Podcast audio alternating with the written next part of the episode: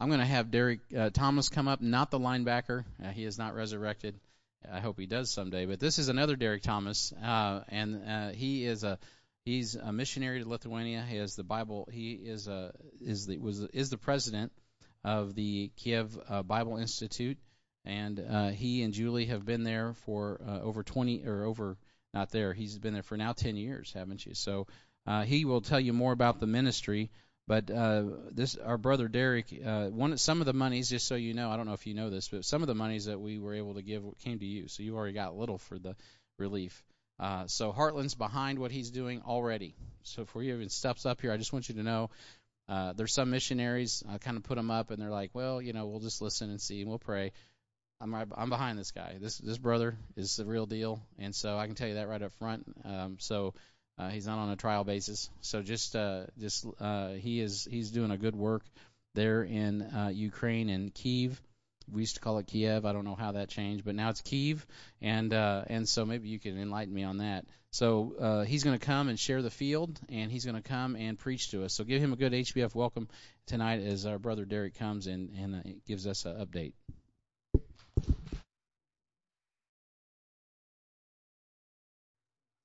Well, it is a blessing uh, to be with you here this evening. And uh, my wife, Julie, we just celebrated yesterday our 36th year of uh, marriage. So uh, I know what you're thinking.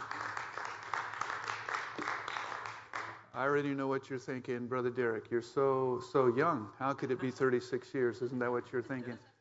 We got married in the third grade, all right? So that's how that worked out. Makes me younger, right? All right, you guys get that?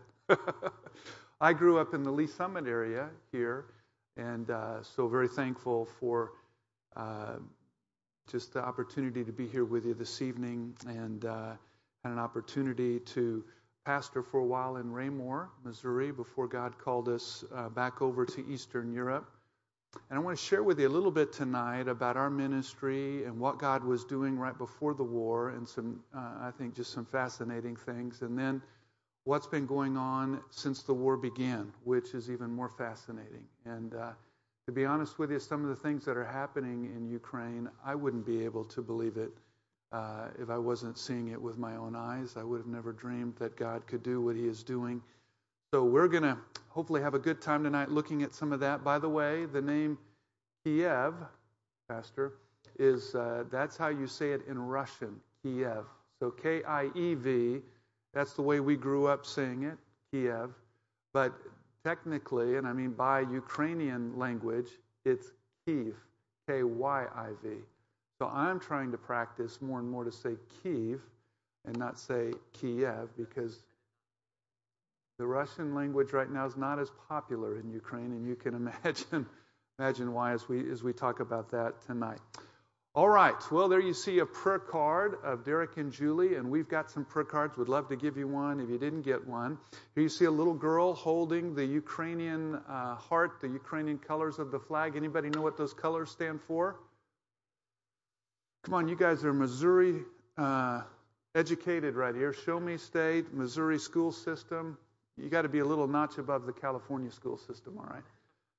But that is for the colors of the sky above, the blue for the sky above, and the yellow is for the fields of harvest, the sunflowers harvest.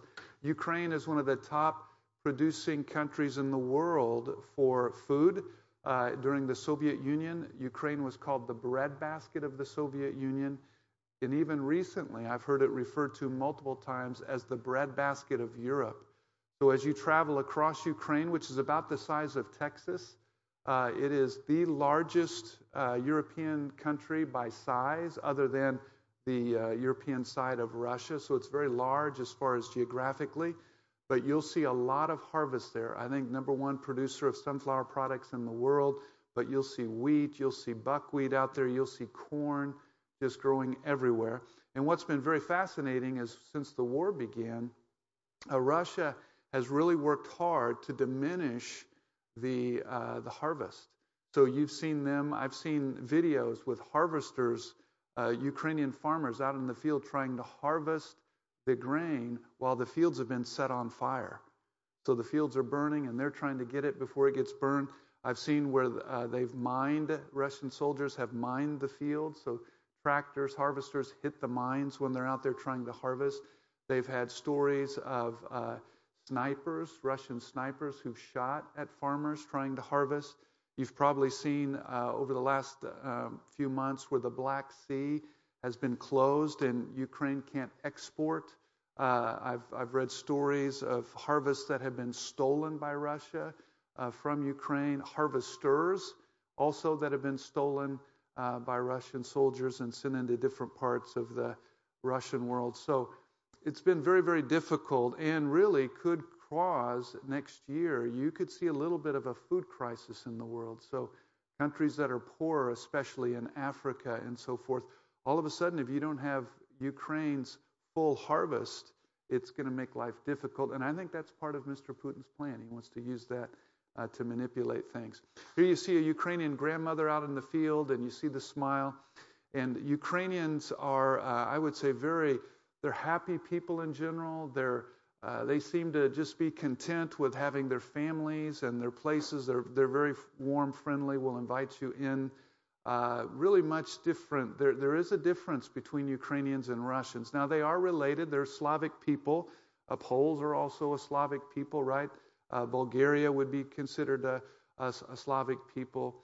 Uh, Belarusians, of course, would be considered a, a Slavic people. But in general, uh, Russians, and I say this in love, but in Russia, they tend to be more nationalistic and they tend to be very proud of their nationalism. They tend to be more aggressive, and I think that's some of what you're seeing right now. In Ukrainian churches, you'll hear some wonderful music.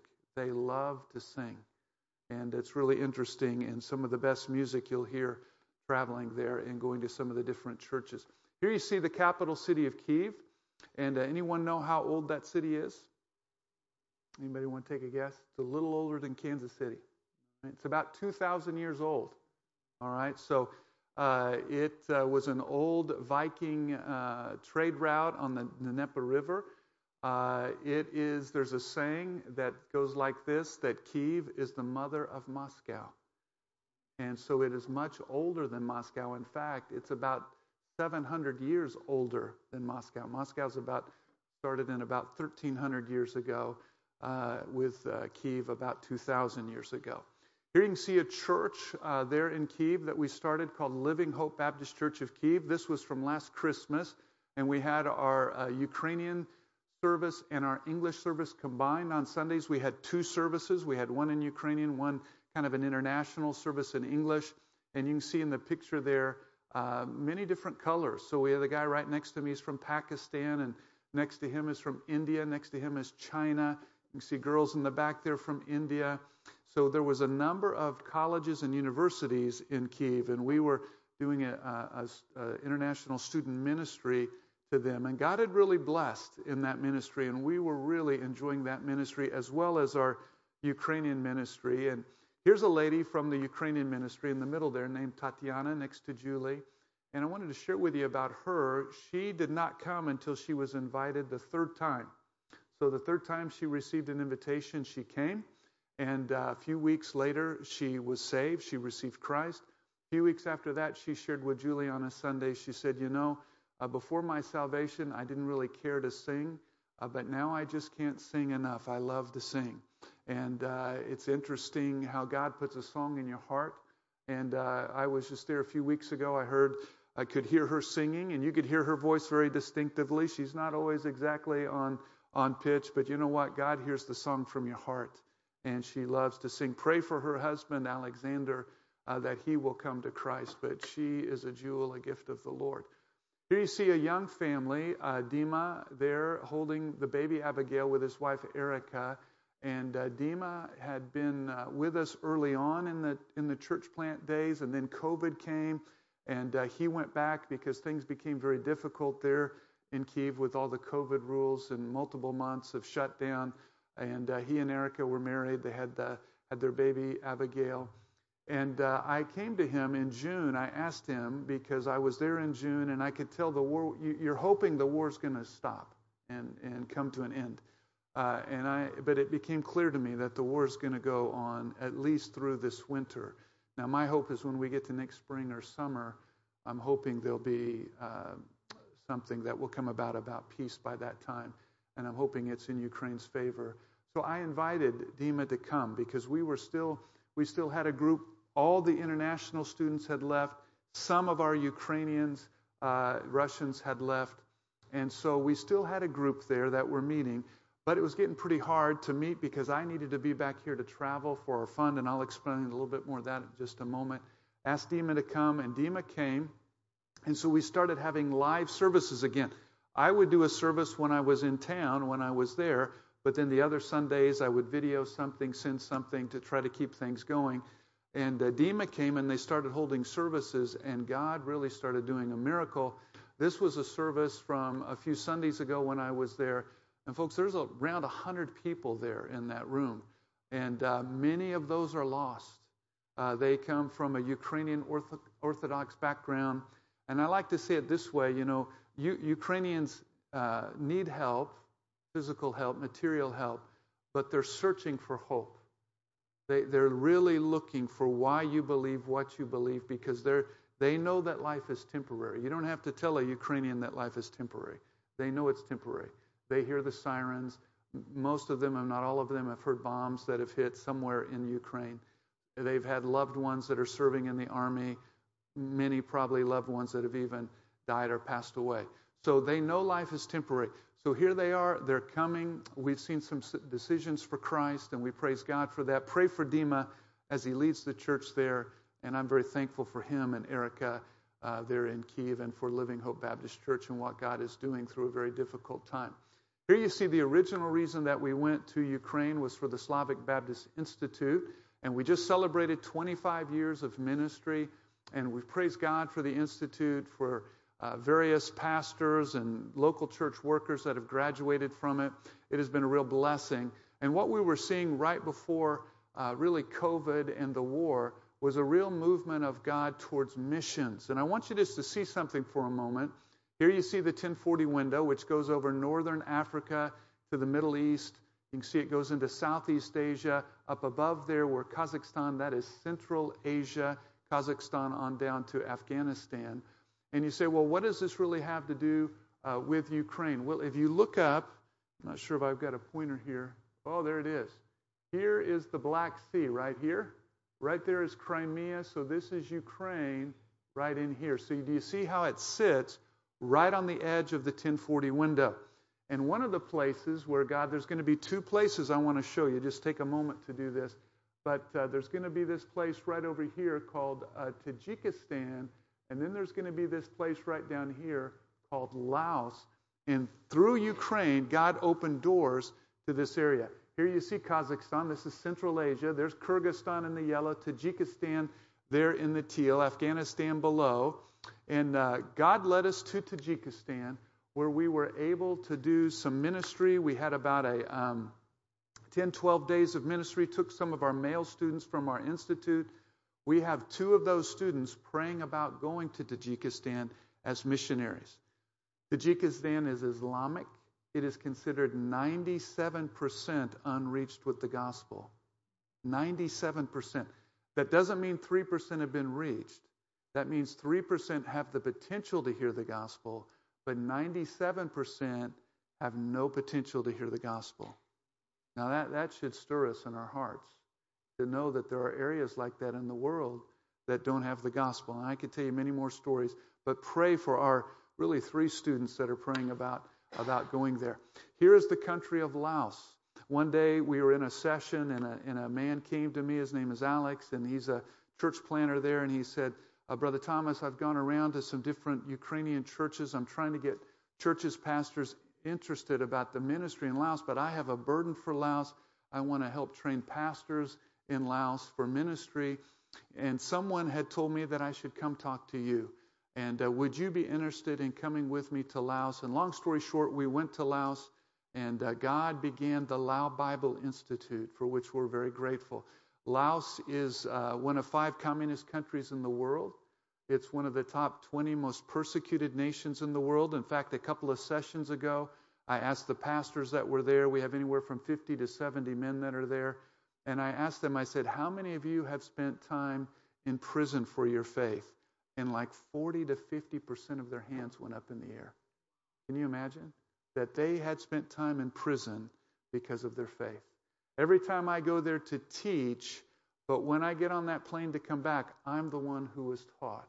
I was taught what it means to commit yourself, no matter the cost, to Christ. So pray for us in our sessions. We have another one coming up in uh, January, and how thankful we are uh, for what God is doing there in the Lao uh, Bible Institute.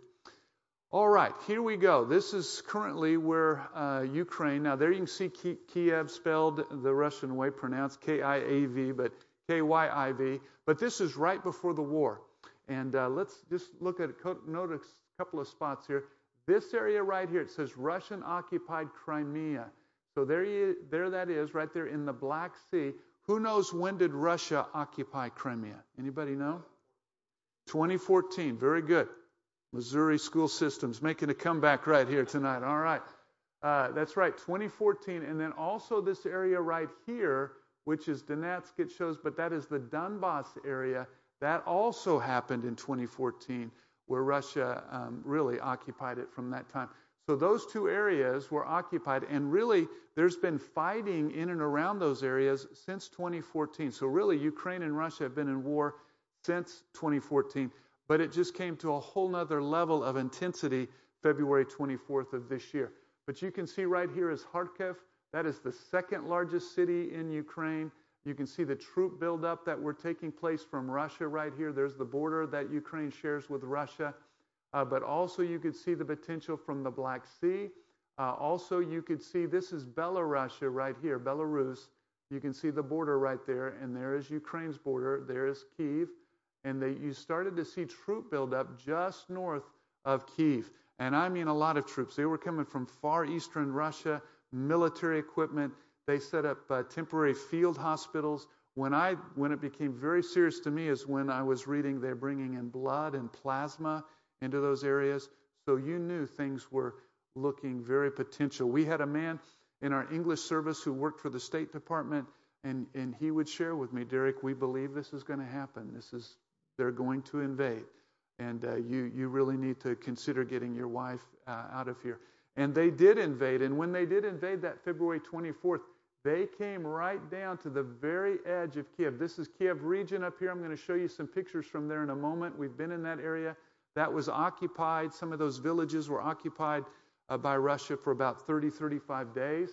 Uh, they came in here. Kharkiv became very close to getting taken. In fact, when I say north of Kharkiv, I'm going to show you some areas where we were right up in there, close to the uh, close to the Russian border. Izum, this area right down in here, was occupied by Russia for about six months. Uh, the city of Kherson, which is somewhere right in here, uh, was just liberated this past week, if you saw that. And uh, so Russia really kind of occupies right now this area, kind of right in here. Somewhere right in that area, right there, is what they are occupying with Crimea and Donbass. All right. When you look at pictures and you see pictures from Ukraine, if you were to remove the color, you would think you were looking at pictures from World War II. And that's literally how bad the damage is that you'll see. My mother uh, grew up in Liverpool, and as a child, she can remember uh, when Hitler bombed Liverpool and they would go to the, the shelters to hide. She remembers that. And I always used to think, well, man, that was a long time ago, right? Remember the old black and white movies, army movies, and everything you would see. But here, you know, you see things, and it's just amazing. You, this the destruction that's taking place. Uh, here you see a maternity ward in the city of Mariupol uh, that was hit directly by a bomb. You see this woman right here, a pregnant woman, and uh, sad to report that she died, and her baby, the baby in her womb died about 10 days later. But you know, you see maternity wards, uh, wards bombed, you see schools bombed, you see just civilian uh, homes, apartment buildings bombed. It is really a terrible, terrible thing. Here you see a father holding uh, his dead son's hand that was killed by a bomb. This was just from a few few weeks ago that took place. This is in that northwest part of Kiev region up north. Each one of these homes, apartment buildings, will hold between uh, 500 to 1,000 people. So it's estimated right now that in Ukraine, somewhere around 12 million people have been displaced from their homes. 12 million. The state of Missouri, we have what, about 6.77 million people? So that's, that's what? You'd have to probably take Missouri, uh, Arkansas, maybe throw in Oklahoma to get up to 12 million. I don't know. But that's how many people have been displaced from their homes. Can you imagine telling everybody in St. Louis, Kansas City, right, Springfield, all the places in between, uh, and then you got to go down to Fayetteville and, and Rogersville and all these other places and just say, hey, you got to go find a place to live. You don't have a home anymore. So that's what you're seeing. So you've got these just mass numbers of refugees that don't have a home. Now, some of them have left the country. Uh, some, maybe 5 million, maybe 6 million, I don't know the numbers. Some have come back in and then they'll leave. If things get a little bit better, they may come back, they leave again. But the number of them that have left have been women, and we'll talk, and children. We'll talk more about that in a moment. We were in our apartment in June getting ready for a Sunday service. This is before Dima had come, and we were there. And that morning from my office, I heard three booms in the distance, about 6:15, 6:30 in the morning. And I went and looked out through the window, and I could see smoke in the center of Kiev coming up. And uh, it was an apartment building that had been hit. Again, there is no place that is safe right now. Uh, you've probably seen it was about, what, a couple of weeks ago. Yesterday was not a good day in Ukraine, uh, but a couple of weeks ago there were many of the Iranian drones. They call them kamikaze drones. Uh, they have about 80 pounds of detonation. Whatever they hit, just boom, it explodes. And uh, those were, were hitting in Kiev. But we've gone across bridges. Uh, and uh, we maybe go across the bridge at about 4 or 5 in the afternoon. That evening, the bridge detonates. Uh, we've gone through cities or close to cities. Later that evening, that city was hit. We were in the city of uh, Kharkiv uh, here on my last trip. It was in the evening, and we came outside about 9 o'clock. It was completely pitch black, and I mean black. And it was just hard to even see. You almost had to turn your phone on just to see where you were going. And this is a major, major city. But when we came out, not only was it pitch black, but the sirens are going off, warning you of impending missiles. We hurried to our car. We uh, drove outside the city because we were staying in a city of Poltava, about two hours uh, west of there. And 30 minutes later, after we left, the city was hit with a missile. So there's just really no place that is safe. Many Ukrainians are just living like this now for what, nine months, 10 months? They've been living this way. So it is a very, very hard and difficult time. This woman right here on the far left, uh, we were in her region doing some evangelism and giving out aid, and she wanted us to come see her home, which we did, and here's her home. So it was completely annihilated, and she shared her story. And part of her story was when the missiles started flying, that uh, she literally saw a missile hit her nephew, and she said he just disintegrated right there in front of me. Then she said, I turned back to the house, and my grandson was coming out of the house, and his arm was missing. Her grandson did survive, but just, I mean, just things like this are just, I mean, where does she live, right? Her home is gone, all your personal artifacts, pictures. Can you imagine? You know how it is. You got pictures you wouldn't want to lose or things that are special to you. Uh, you got your Len Dawson football, autographed football, right? Or you know what I'm saying? And you don't want to lose, but something like this, it's gone just like that. So many in Ukraine are, are experiencing this. Here you see a man crying. If you're between the ages of 18 and 60, the country is under martial law, so you cannot leave the country. You have to be available uh, to serve in the military. Doesn't mean they're going to call you, but you have to be available if needed. So you, they're not letting you leave the country, which I understand that. Uh, but I'll tell you this most Ukrainians want to serve. They do. Let me tell you a couple stories. I remember reading right before the war, there was a grandmother named Svetlana. She was outside practicing with a rifle. And they asked her, Well, what are you practicing with your rifles? She said, If the Russians are coming, I'm going to protect my grandbabies. Saw another man, he was 80 year old grandfather. He went into the Ukrainian army and said, I want to enlist. Why do you want to enlist at your age, at 80? Because I'm going to fight for the freedom of my grandchildren. So see these people, and you know, my age and older, maybe a little bit younger than me, but they remember communism. They remember what it was like to live under that tyranny. And what they're saying is, I would rather die fighting for my freedom then go back to that. And listen, we can we can respect that, right? That that someone wanting to be free and even wanting to die for their freedom to be free. But that's what's happening right now there. Okay, so through our institute, Slavic Baptist Institute, we have a network of churches in the country and pastors that we've known, that we have relationships with, and that we are working through to help distribute aid. We had started a charitable fund called Living Hope for Ukraine. It was set up more to help facilitate or promote uh, orphan children, Ukrainian orphan children, being taken into Christian homes. And I'm talking about Christian homes in Ukraine. So we might help in. Uh, get uh, add an extra bedroom or help add a kitchen or something so that they would meet the qualifications to take the child into their home. But when the war started, uh, we began to use it for a different means and method, and that was to help distribute aid within the country. Right next to me there in the tan coat is Sergey. He's the director of our fund. These are some of the pastors that are there. By the way, this pastor, uh, well, this pastor right here is a graduate of our institute. This pastor right here is one of the teachers in our institute, and he wrote something very interesting uh, before the war started, and he sent it to our uh, our students and he sent it to pastors. But he said something like this: He said, "Is this going to be a war with Russia, or is this only a rumor of war with Russia?" He said, "I don't know, but I know this: Christ warned us that in the last days there will be wars and rumors of wars." And what we need to focus on is whether it is a war or whether it's just a, ru- a rumor of war, that we put our focus on proclaiming Christ. And they have done that. And I praise God for that, even in such difficult times. They are proclaiming Christ. Here you see some other uh, pastors that we have and students that we have. This young man right here is a doctor in the uh, area of Kiev, and he has opened up a free clinic. And uh, just a real blessing to see. He, his wife's also a doctor to see what they're doing. This guy right here is Vitali.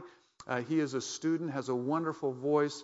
Uh, we've been working with him, and uh, he actually has a vehicle that we've helped him with. Slavic Baptist Mission has helped him with, and he is he is driving and taking uh, different types of uh, of drugs or medicines that people in some of that region, in Kharkiv region, maybe the drugstore is closed, it's gone. Maybe there's no public transportation. Some of these people, again, they were living under occupation of Russia for a while. So he helps to take medicines and aid, deliver it to especially older people uh, that he's helping. But I want Julie to share. Does this microphone work right here? I want Julie to share a little story here about our friend Vitali and uh, what she heard there from Vitali. All right, go ahead, sweetheart. Thank you, church, for supporting and being a part of this. We appreciate it, and I want to take this opportunity from Ukrainian people to say thank you. We go into villages. We were there seven. I was there 17 days in June, and we had 26 opportunities to share about Christ and distribute aid. And the Ukrainian people say, "Please tell the American people thank you." So on their behalf, I just want to thank you. And also something that Vitali shared. He traveled with us while we were in Ukraine, and it illustrates the hopelessness of the Ukrainian people, what they're going through right now. Vitaly is from Kharkiv, and they have been hit very hard. His own home was damaged by um, missiles. but Vitaly said that there was a man in Kharkiv whose home was hit and completely destroyed by a missile. He lost everything that he had. And he was so distraught that he went and he hung himself. And they are seeing that um, you can see someone who doesn't have Christ, they look and they say, if this is all there is in this life, I don't want to live anymore. And the neighbors called the police. The police came and took the body away, and they shared that this was the sixth such case that day. And that's how the people in, especially in Eastern Europe, that's the attitude that they're seeing there. So it's our privilege to go in and be able to present the gospel as we give out this aid. So it's, uh, you know, you can imagine if you'd lost everything, lost your home, lost all your finances, even lost a spouse or a loved one, that you, if you didn't have Christ, where you'd come to this conclusion of, well, what's life worth living for? And especially if the Russians are coming, because let me tell you, the Russians aren't known for people of mercy, okay? And, the, and if you look at some of the stories of Russian uh, soldiers and women, and it's very, it's just terrible. It's very grotesque and sick, and just hard to imagine. But these are some good men that are serving hard. This one right here uh, is a sweet brother, and keep him in mind because we're going to talk about a couple of uh, church plants that are going on.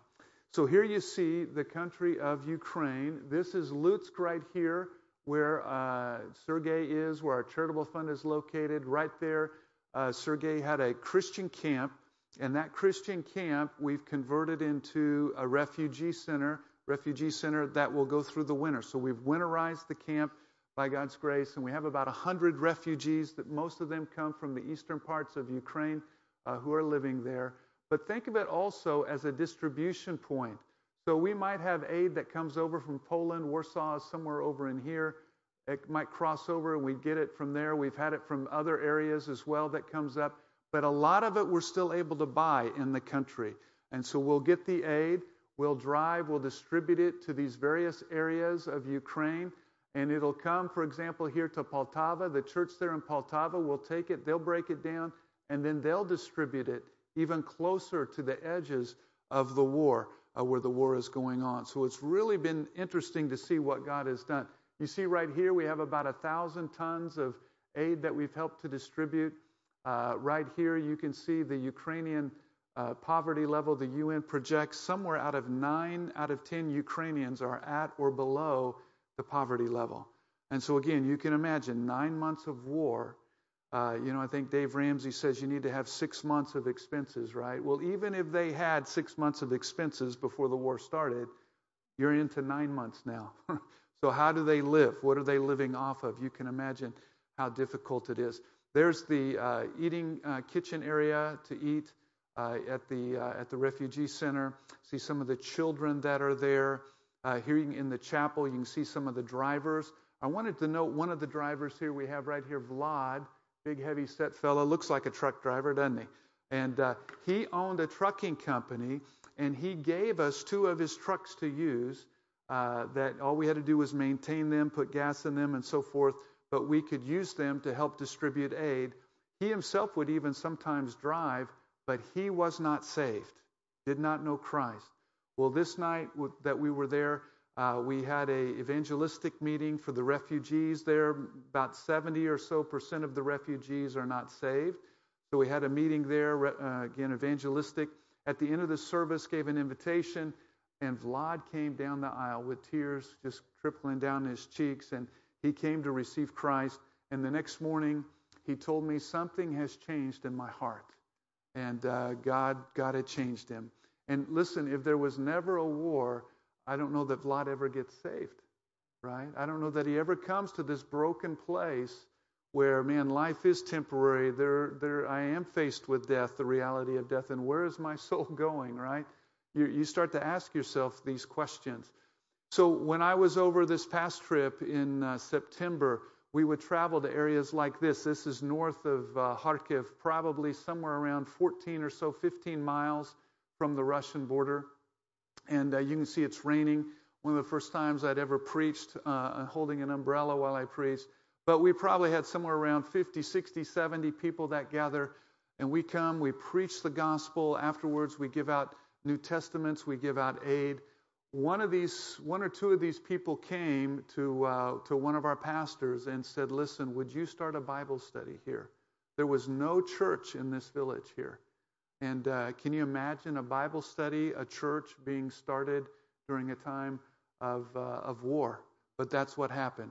Right here, this, this village area is probably about eight, nine miles from the border with Russia. And uh, you can see here we had somewhere between 12 and 1,500 uh, people that showed up. And uh, just opportunity. We see Vitali there is, is getting ready to sing, and uh, Albina plays her uh, her violin, and then we preach. We have about a 20, 25 minute gospel presentation. And I mean, just telling them that, listen, God loves you and He proved His love for you, giving His Son Christ. You're not saved by your religious works and your good works. It's only by the grace of God through faith in Christ. And just to, to present it is just a wonderful, thrilling thing. Afterwards, we give out aid, we give out New Testaments. Well, the mayor of this village came And she said, Listen, I want to give you guys a building to start your work. And uh, we want to give it to you to use. And the pastor shared, Well, listen, we're, we're not going to give out aid. We, we want to start something to help teach people the Bible. And, uh, and she said, That's okay. You've got your building. There's two church plants right there that are happening during a time of war. It's just, for me, I, I would have never dreamed of it. Here you see a village. This is back in that northwest area of Kyiv region. They had been occupied for 30, 34, 5 days, and, and uh, this was in June, and probably at the size was around 100 or so, 75, 100 people that showed up. So we did the whole thing the music, the preaching of the gospel, afterwards, the giving out of New Testaments and aid. And then usually what we do is we stay and we just talk to people.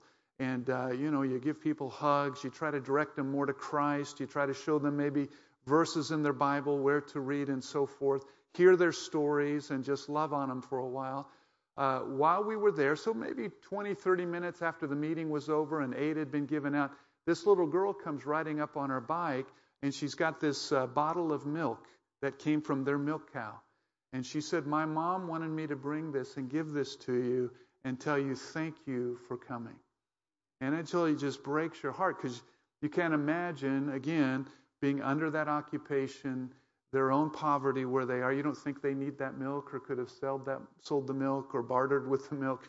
Uh, and yet they want to say thank you for coming.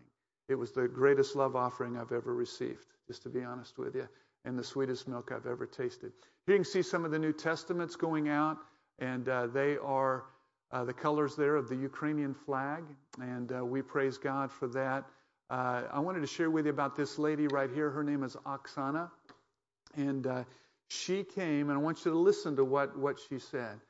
She said this She said, Before the war, I was an atheist, but now I find myself praying to God. Thank you for coming today. Please come back and tell us more. Now, listen, she lives in an area, again, it was occupied by Russia. She had heard the bullets flying, the bombs flying, all of that, the missiles, right, going overhead. All of a sudden, you've heard the story, there's no atheists in foxholes, right? When you're faced with eternity like that and that possibility, you can imagine the fear that would stir up in your heart. All of a sudden, there must be a God. And how do I get to? And I think every man knows inside, right? Every man, I think, deep in his soul, if he's honest, knows that there's a God. I've got some illustrations on that, but we don't have time tonight. But I believe that to be true.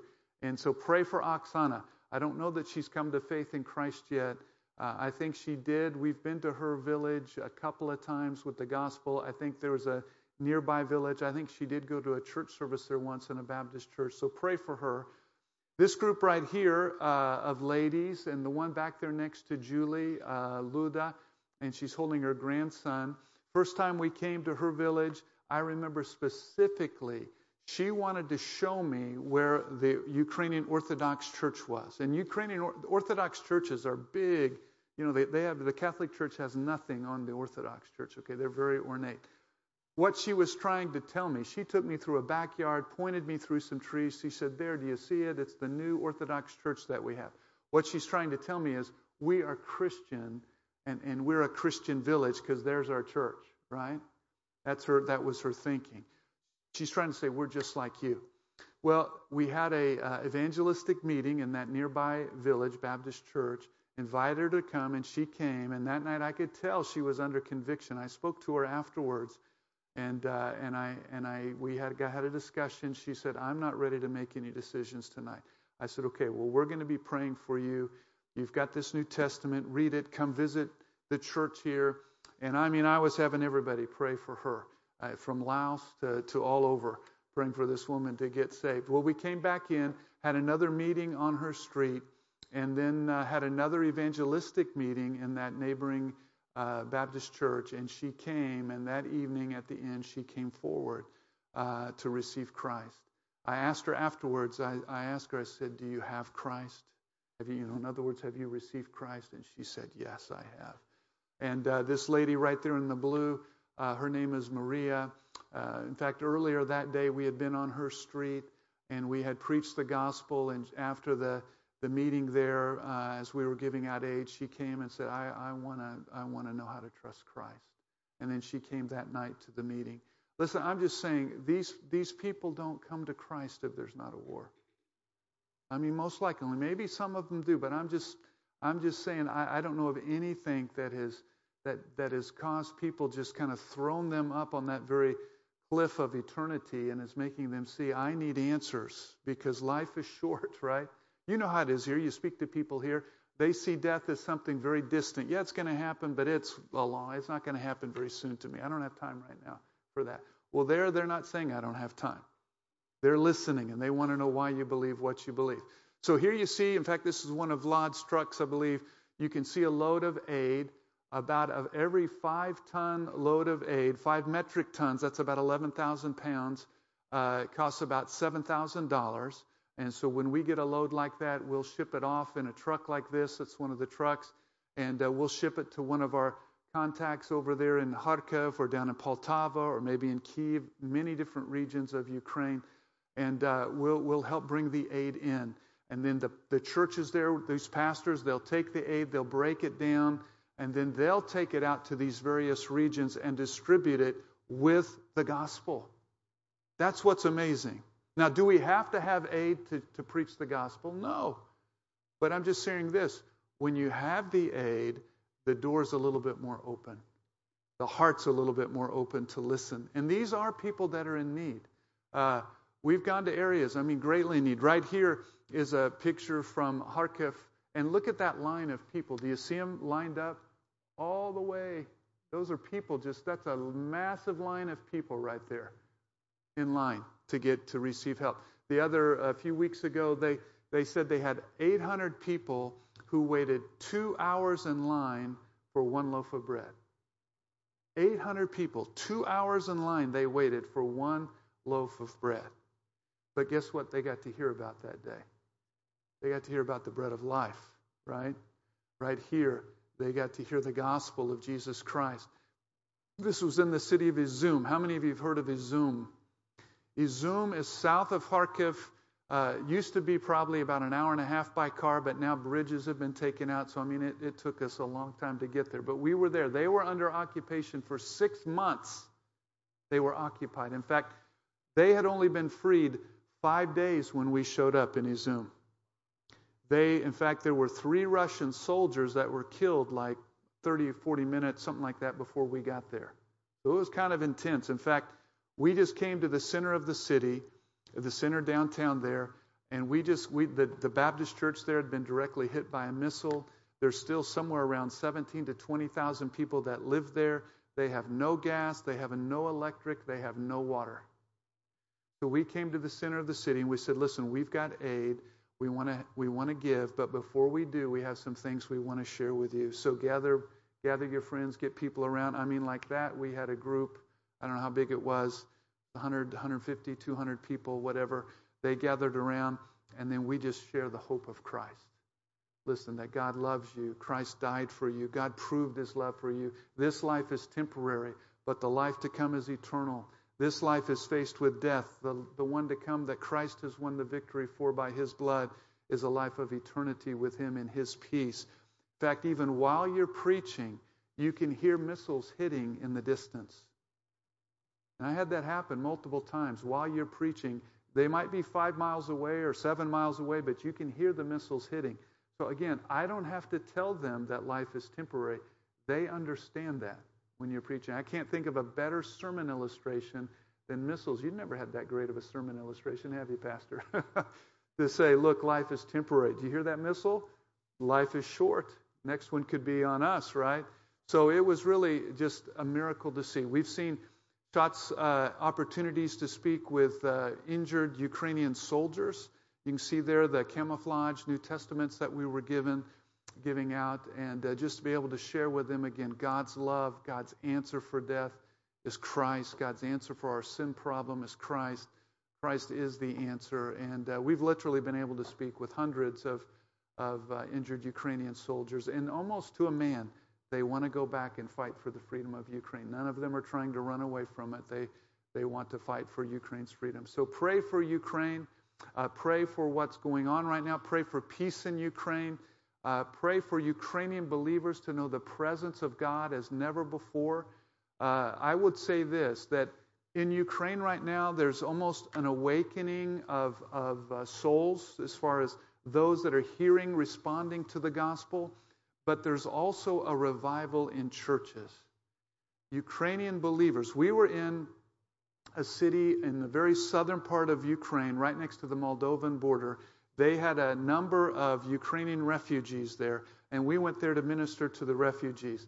And uh, it was a Friday evening, I believe, and at uh, 6 p.m., all of a sudden you started hearing the sirens going off, impending missiles. And I'm thinking, well, are they going to have their service tonight? I mean, do we go to a bomb shelter? what are we doing here? And of course, they meet that night. And you're sitting there the whole time you're in the church service that night, you're thinking, man, there's going to be a missile hit us and we're all going to enter into glory together. Well, hallelujah. Let's, you know. And I, I was on the platform and they had a, uh, they had their uh, choir up in the loft. And I was listening to them sing and I thought, man, these people are really singing with passion. And then down below that evening when we had our time of prayer, that time of corporate prayer at the end, I mean, this just, they were praying with a fervency. I mean, you'd hear people praying and then, Amen, Lord. And it was just this wonderful time of corporate prayer. And I started thinking about that. You know, if, if I knew that at any, or thought that at any moment of time I was entering into eternity and, and I was going to be face to face with the Lord, I would be singing with more passion. I'd be praying with more fervency, right?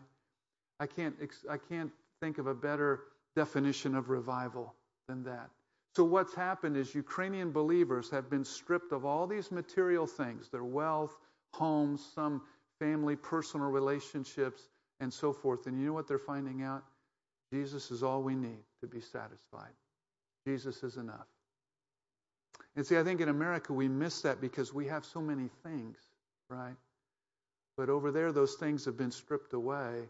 And really, I think it's, it's, it's brought revival. So pray for Ukraine. Pray for the lost ones that are there. Pray for peace to come to Ukraine. There you see the Ukrainian flag upside down. What's that mean? in distress. And uh, there you see our fund. We appreciate your prayers for our fund, Compassion for Ukraine. Thank you for your gift. And uh, just that the Lord would continue working. Uh, listen, I'm, I'm not uh, Franklin Graham, and this is not Samaritan's Purse. You know, my, my driving thing is, is church planting and, uh, and training. I love those things. But, uh, but I do believe this is what God had us to do for this time. Uh, I've learned a lot since we've really been traveling to do this. One of the things is, you know, you'd see like with the Red Cross, every dollar that's given to the Red Cross, only about 11 cents gets to the field. Another ministry I know of, uh, a well known ministry, every dollar that's given, only about 35 cents gets to the field. You know, majority of it's used for overhead to pay for buildings, to pay for salaries, and so forth. Well, right now, what's given to us to compassion for Ukraine, that's all going. We're not taking anything. This is my accounting department right here. She's literally on her phone. She's got all the receipts. She was doing the work today in the car as we were driving, keeping up. They send her receipts every day from what's being being spent over there and, and updated. So it's all going to the field, to Ukraine, to be used there for, for what's going on there. So we would very much appreciate your prayers for, for that as well, okay? Anybody have any questions tonight about Ukraine or about what's going on? Uh-huh. Go ahead, Pastor. Got one up there. And... we got one here. Uh, Agent That's good, man. Okay, I don't know what that is. Okay, but anyway, how long did it take you to learn to speak Ukrainian? Uh huh. Well, we had studied Russian when we were in Lithuania. So that gave us a big help because while we were in Lithuania, we had studied. And then when we came to Ukraine, I continued to study. Julie's already very good at it. But now we're finding, like, even when I was on the western or eastern side of the country, which is more ethnically Russian, like Kharkiv and down that eastern side of Ukraine, more ethnic Russians. They're Ukrainians, they have Ukrainian citizenship, but ethnically they're Russian. And when we were there, uh, uh, Sergey would ask, What language do you want me to interpret in? And you know what? I was surprised. They said Ukrainian. So even Russian speaking people now are very upset. It's been pretty unbelievable what Mr. Putin all the bombing he did on that eastern side, that was his own people ethnically that he was bombing. So they're like, give us Ukrainian Bibles, preach to us in Ukrainian. It's been very fascinating to see. Yeah. Yes, sir. Yeah. Huh? Uh, the Bibles that you were handing out, do you know if any of those were the ones that we assembled here? Well, the ones early on that we distributed, I know were uh, printed uh, through Couriers for Christ. We printed those in Poland. Poland. Uh, but some of the ones that we have now, I'm not sure where they came from. So it'd be possible if you sent some over. In fact, we have another shipment. I just got notice that's coming to us. I think it's about 60,000 New Testaments that are coming our way. So I don't know if you had any. That's probably we put about 25 of those together. Oh, did you? If it's coming out of Milford, I'm not sure. Uh-huh. But yeah, uh, we did 25 here a few months ago. Okay. And uh, uh, the did you get the colored paged ones? Did you see those where they were yellow page, yellow paper New Testaments? I didn't see those those Okay. yet. Yeah. Yeah, those those have been distri- distributed. I think uh, that was out of Bearing Precious Seed, Milford, for what it's worth. But Uh-huh. anyway, yeah, I just had a conversation today about getting more there. That uh, I think it was today or yesterday. hmm So, any other questions? Got one up Yep. top there, Pastor.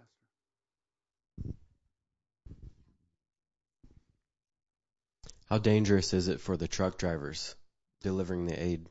Uh huh. Yeah. Well, at, at the early part of the war, when Russia came down from Belarus, it was very dangerous uh, because that highway that goes across was just being fired upon, missiles going. I mean, very, very dangerous. We had one driver that went up into Chernihiv, I believe it was, and uh, crossed over. There were two of them. They crossed over the bridge into the city to deliver aid. And right after they crossed over, the bridge got taken out, hit by a missile. They ended up stranded there for about seven to ten days. I mean, it was very dangerous. I've seen pictures of another guy.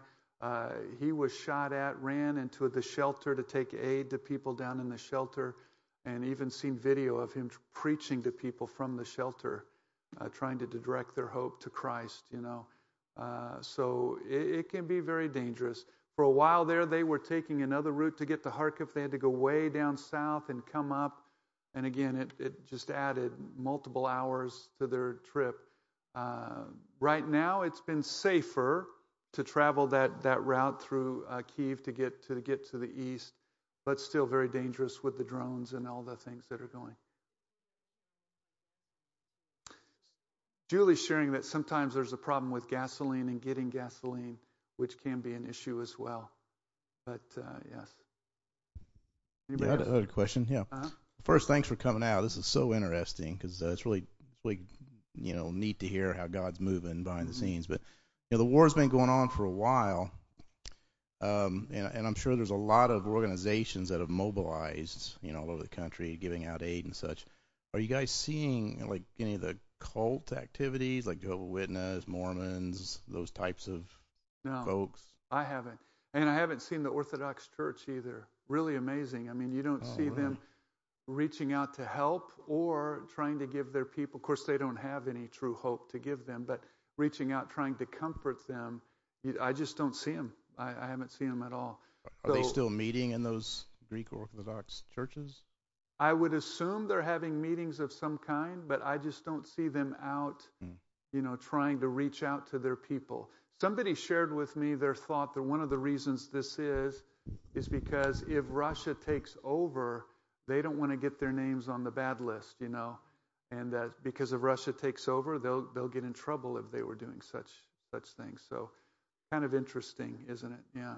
If Russia does take over, the, the country will close up to the God. We won't be able to get back in.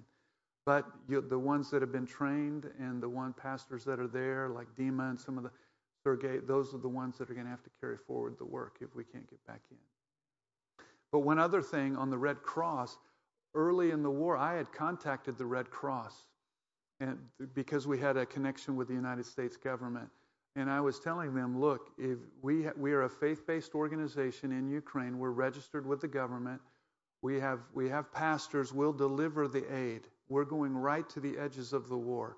Just give us some aid, and we'll deliver it for you. And they kind of gave me the old, don't call us, we'll call you routine. Well, then about two weeks ago, we were traveling somewhere, and I heard on the radio the Red Cross is having trouble getting aid distributed in the eastern parts of Ukraine. And I'm thinking, well, they don't have to have that problem because we offered to distribute aid for them in that area. So it's very sad. I mean, the charitable fund stuff, it was really an eye opener for me. Not only does only 11 cents of the dollar, you know, get to the field, but another thing, what I fear is that uh, a lot of the aid that does get there is manipulated and uh, sold and different things. So it's it's just a sad thing. All right. Anybody else? All right. Well, we'll be here afterwards to talk. And you want me to take four minutes, five minutes here with the, the Word of God? All right. All right. Just do this real quick. Just look with me for a moment in Second Thessalonians chapter 3, okay? Second Thessalonians chapter 3, verses 1 and 2, and we'll be done. And I wish I had more time to preach. This, I, I love to preach and, uh, and to share God's word. Um, but there is so much going on with Ukraine and so much, you know, we just don't have time to share all the details. But do pray for Ukraine. And look at Paul's thought here in 2 Thessalonians 3, verse number 1 and 2.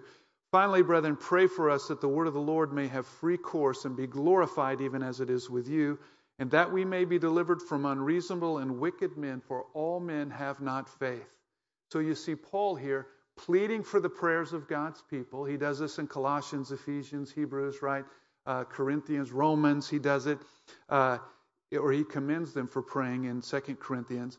But he says, finally, brethren, pray for us and look specifically what he asks prayer for. Number one, that the word of the Lord may have free course. In other words, that the gospel would be unhindered. That, that, that, that, the gospel would have the freedom to be preached. That there would be what he calls in Colossians open doors of utterance for the gospel to go out. Listen, in our world today, it's estimated that 70% of the world has never heard a true gospel presentation. I pastored up here in Raymore. I'm just telling you, I met people that had never heard the true gospel of Jesus Christ. I have a friend from Topeka, Kansas, said, Derek, I was 36 years old until I ever heard the gospel for the first time. How can it be today that 70% of the world has not heard the gospel of Christ? Of that 70%, about 40% are unreached with the gospel. Unreached. What was the Great Commission of Christ? Going to where? All the world, to every creature. Coca Cola today is about 145 years old. Do you know that Coca Cola logo is, is recognized in 97% of the world? So, in less than 150 years, Coca Cola has their logo out to 97% of the world. But in 2,000 years, the church has only gotten the gospel out to about 30% of the world. There's a lot more to say about that. But I'm just going to tell you if we're going to make a difference in seeing the world hear that gospel, it's going to start in prayer. By us getting on our knees and our hands and our faces before God and coming boldly before His throne of grace and saying, God, open doors of utterance. Let your gospel have free course. Let the word of the Lord have free course. That's his first request. Look at his second one. And be glorified even as it is with you not just for the opportunity to preach the gospel, but for the gospel to be empowered as he preaches it, that it would hit the mark, that it would bring conversions to Christ. You think about that. Paul, when he writes to the church in Thessalonica in the first letter, he, he writes to them, When I first came to you, I didn't come in word only, but I came in power and I came in the Spirit. My friends, we, we need the hand and power of God, right? And this gospel, when it goes forth to places like Tajikistan or Laos or even in Orthodox Ukraine, you know what's needed for that gospel to, to be received? God must be convicting of sin, of righteousness, and of judgment to come, right? And if that conviction is not happening, I'm just telling you, I don't care how well you prepared your message. I don't care what illustrations you use. Nothing's going to happen unless God is moving, right? So he says, Pray for me for the open door to preach, but pray for me that when I preach, the gospel will be glorified even as it is with you. And then, number three, in verse number two, and that we may be delivered from unreasonable and wicked men, for all men have not faith. So that they would be protected as I take this gospel. Listen, the gospel of Christ confronts the culture. And it's calling the culture to what? To repentance. What's repentance? Acknowledging that our belief system is wrong, acknowledging that I'm a sinner before a holy God, and then to turn to Christ and say, You, through you and you alone, can I have forgiveness. Salvation is not a reward uh, that I merit, but it's a gift that you have paid for by your blood. And today, Lord Jesus, I come humbly and broken to you to receive that gift. So Paul is saying, Pray for me that God would preserve me and keep me and guard me as we go forth. I would say today for our Ukrainian pastors and team that's working, listen, yesterday received many uh, uh, just people who calling or sending notes, voicemails, different things that are very discouraged because of the bombings, the war, without electricity, dark, hours upon hours. You could tell it was a little bit discouraging to them. Pray for their protection. Pray for God to, to keep them and watch over them as they travel, as they do the gospel ministry. Let me just close with this thought. In, uh, in the book of uh, Exodus and the, uh, let's see, the 17th chapter, there you have uh, Paul, or Paul, there you have Moses uh, up on the hill. You have Joshua going down into the valley. I'm tired. You have Joshua, Paul. How did I get Paul in Exodus? You didn't know Paul was in Exodus? What? Don't you guys know the Bible? Paul was there. Uh, Moses is up on the hill. Joshua's gone down into the valley to battle against the Amalekites, right? And Moses is up on the hill. What's Moses doing? His hands are lifted up in prayer to God, right? Dependence on God. As his hands are lifted, lifted up, Joshua and the army of Israel is experiencing victory in the valley down below. Moses gets tired. His hands come down, and what happens down in the valley? Joshua starts to lose, doesn't he? All of a sudden, Aaron and Hur come alongside Moses. Man, we got to help Moses get his hands back up. Prayers are ascending back up now to God. And what happens to Joshua down below? Starts winning, and the victory is won. Moses' hands are kept up until the victory is won. Okay, so here's my question for you Where was the victory won? In prayer, okay? So think of it in these terms. When you, I went by your mission board out there. So you have these missionaries, mission wall, you have these missionaries that you've sent in all these various places in the world. They've answered God's call. They've gone down into the valley to do the hand to hand combat. And, and if a missionary is worth his salt going down into that valley, I mean, he's happy to do it. He sees that calling as something special from God. It's a privilege to do it. But now, us who have been called to stay, what's our calling? To go up on the hill and to lift them up in prayer. God, may your word have free course in the country where they are. Lord, open doors of utterance for them there. God, bring down these strongholds that Satan has developed there, these hindrances that he has given there. Lord, give them uh, laborers there in their field that they can train nationals that can do the work of the ministry. And Lord, let the gospel, as they're preaching it, let it be specially empowered of thy spirit that hearts can see the need, that they can understand the truth of Christ. I read a story today uh, sent by a fellow missionary of a woman, uh, I think in Afghanistan, and, and how she had just stumbled trying, she couldn't understand the gospel. She was Muslim. You know, Jesus was a prophet, but what are you talking about? And they were memorizing John 3:16, and all of a sudden it clicked. That's what he did. He died for me, right? He died that I might have life. He paid for my sins. And she received Christ and became, became a, a follower of Christ. Hallelujah. Pray for that gospel to be glorified and pray for them as they labor there in their fields that God would protect them and preserve them and keep them, right? Pray until the victory's won. So I would ask you this question tonight Whose work is more important? Joshua, who went down into the valley with the sword and the army, or Moses, Aaron, and Hur who went up on the hill. I'm saying tonight, your work up on the hill is more important. If God's work and His glory are going to be known in these countries, your work on the hill is more important. And we have to understand that and see that our, our relationship with our missionaries is a partnership. We're on a team working together. And by sending those missionaries, you've recognized God's call in their life. And so you're sending them. And so you give financial gifts to them and praise God for your commitment to give financial gifts to them. But you have a greater commitment to them than your financial gifts. It's your prayers to God for them. So go up to the hill and lift them up in prayer until the victory is won. And one day in heaven, You're going to meet souls. And someone's going to come to you and thank you for praying. Maybe it'll be from Ukraine or maybe from Laos, and somebody will say, Listen, you don't know this, but that time when you were praying for that tall missionary, you know, that weird guy from Lee's Summit area? You were praying, and God answered your prayer. And all of a sudden, while he was preaching, something clicked in my mind, and I understood that I was that lost sinner. I understood that I needed Jesus Christ to save me.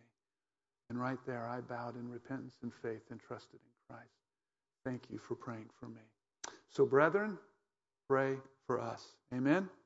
Amen. Pastor.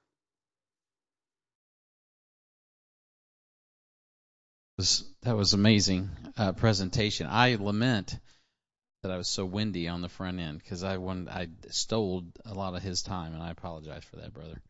Um, and so, uh, if that didn't move you guys, I mean that that is just a real battle. So, uh, Pastor, one of the things that we believe in around here is, is fighting real battles, not getting caught up in superfluous activities.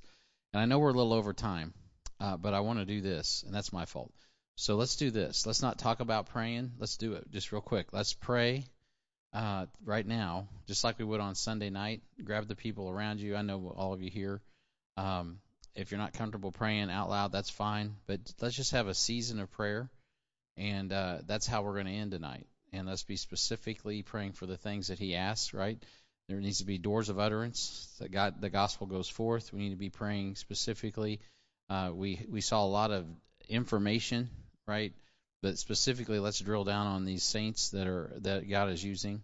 They need your, are they need God's protection from you know wicked and unreasonable men, and then we need to pray that God's glorified, right? That the doors are open, the gospel goes forth, and the people receive the word of God as it is in truth, the very words of God, and the gospel continues to be prosperous there. And we need to do our part. So let's not just talk about it and leave, right? I know there's prayer teams and we're praying. We, we got that going on, but let's do what we're we're called to do right now. So let's just have a, a season of prayer, and then I'll close this up, and then we'll be dismissed. So let's uh, go to the Lord in prayer together.